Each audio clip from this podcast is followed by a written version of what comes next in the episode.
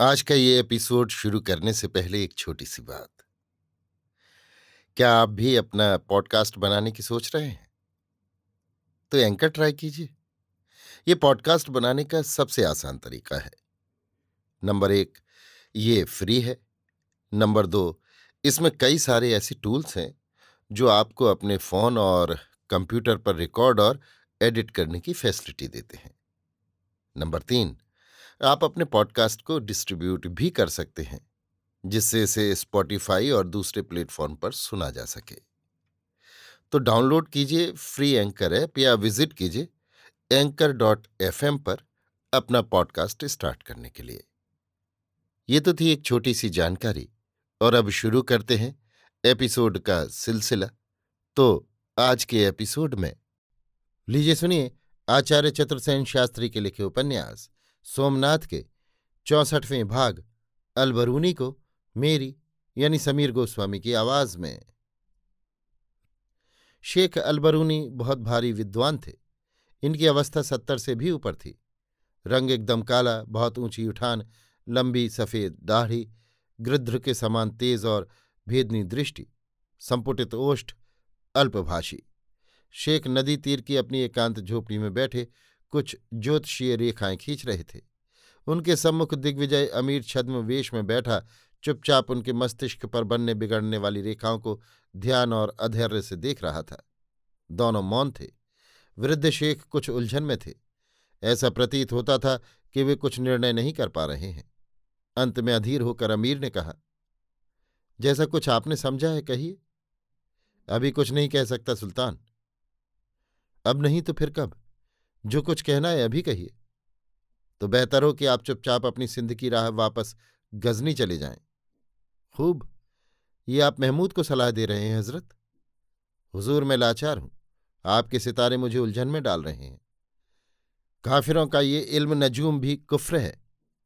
आप इस पर क्यों यकीन करते हैं? बूढ़े शेख ने भौह में बल डालकर एक बार अमीर की ओर देखा। फिर शांत स्वर से कहा, सुल्तान, इल्मे की कोई जात बिरादरी नहीं। वो सदा सच्चा है। सूरज की तरह चमकदार हीरा। गलाजत से उठाया हुआ भी हीरा ही है। बस आपको अगर इल्म नजूम कुफ्र दिख पड़ता है तो शेख को माता पच्ची करने की आवश्यकता नहीं। बिस्मिल्लाह कीजिए। उसने तख्ती उठाकर रख दी और मौन हो बैठा। अमीर ने नरम होकर कहा, खैर, आपने जो कुछ समझा हो वही कहिए। आपका एक सितारा बहुत खराब है, लेकिन उसका असर आज की तारीख से ठीक चौथे माह होगा। उसका क्या असर है? आपकी ज़िंदगी फतह और इज़्ज़त पर खतरा।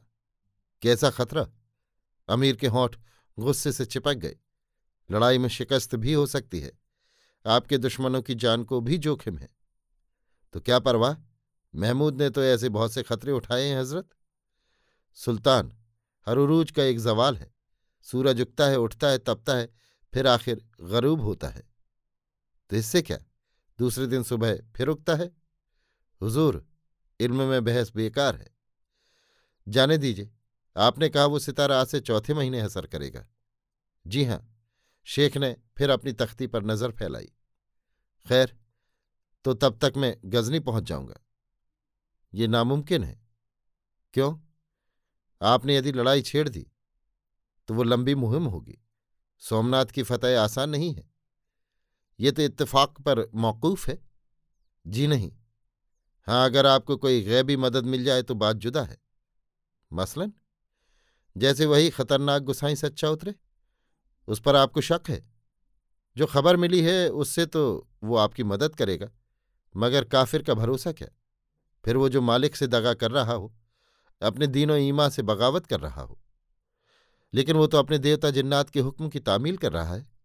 जिसके हम शाही मेहमान बन चुके हैं और अब फिर उसने मुझे बुलाया है। ठीक है, पर कौन जाने? इसमें क्या भेद है? क्या आपने उससे मुलाकात की थी? मुलाकात नहीं हुई, मगर मेरे उसके बीच बातचीत तो है ही। उसी नौजवान की मार्फत, जिसे आपने अपना संदेश लेकर मेरे पास भेजा था। जी हाँ वो लड़का कहाँ है? मेरे ही काम से पट्टन गया है। जिन्नात के बादशाह से कल वही मुलाकात होगी ना? यही उसने कहलाया था, लेकिन उसने इस बार मुझे अकेला बुलाया है। मैं ज़रूर जाऊँगा। खैर, मेरी सुल्तान से एक इल्तजा है। क्या? अगर सुल्तान इस मुहिम को सर करने पर तुले ही हुए हैं तो ऐसी कोशिश कीजिए कि जल्द से जल्द मुहिम खत्म हो जाए और आप चौथे चाँद से पेशतर ही गजनी लौट जाएँ। अलहमदुल्ला ऐसा ही करूँगा। हाँ वो नाजनी? सब लोगों के साथ खंभात भेजी जा रही है। मैंने बंदोबस्त किया है कि एक भरोसी की औरत उसके साथ रहे। कौन है वो? फतेह की होने वाली जोरू। फतेह कौन है? वही नौजवान हज़रत, उसे मैंने एक टुकड़ी फौज का सरदार बनाया है। अगर वो ये खिदमत ठीक ठाक बजा लाया तो उसे सिपाही सलारों में रखूँगा। वो जीजान से हुजूर के काम में लगा है। लेकिन हज़रत, सिर्फ़ एक चीज़ लेकर भी मैं सोमनाथ को छोड़ सकता हूँ। वो क्या? वही नाजनी। क्या नाम है उसका? चौला। ये शायद नामुमकिन है सुल्तान। एक लाख नंगी तलवारें उसकी हिफाजत कर रही हैं। उस लौंडी की? वो देवदासी है हुजूर, देवता की जोरू। पत्थर के देवता की जोरू ज़िंदा औरत? अमीर हंसा। इसी से सोमनाथ और लौंडी की इज़्ज़त बराबर ही है।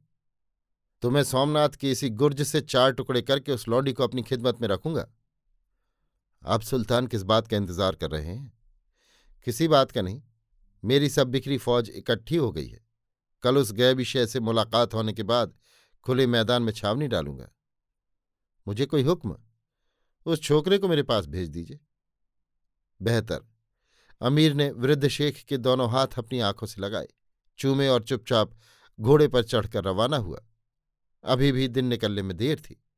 पूर्व दिशा में सफेदी छा रही थी। अभी आप सुन रहे थे आचार्य चतुर्सेन शास्त्री के लिखे उपन्यास, सोमनाथ के चौसठवें भाग, अलबरूनी को मेरी यानी समीर गोस्वामी की आवाज़ में।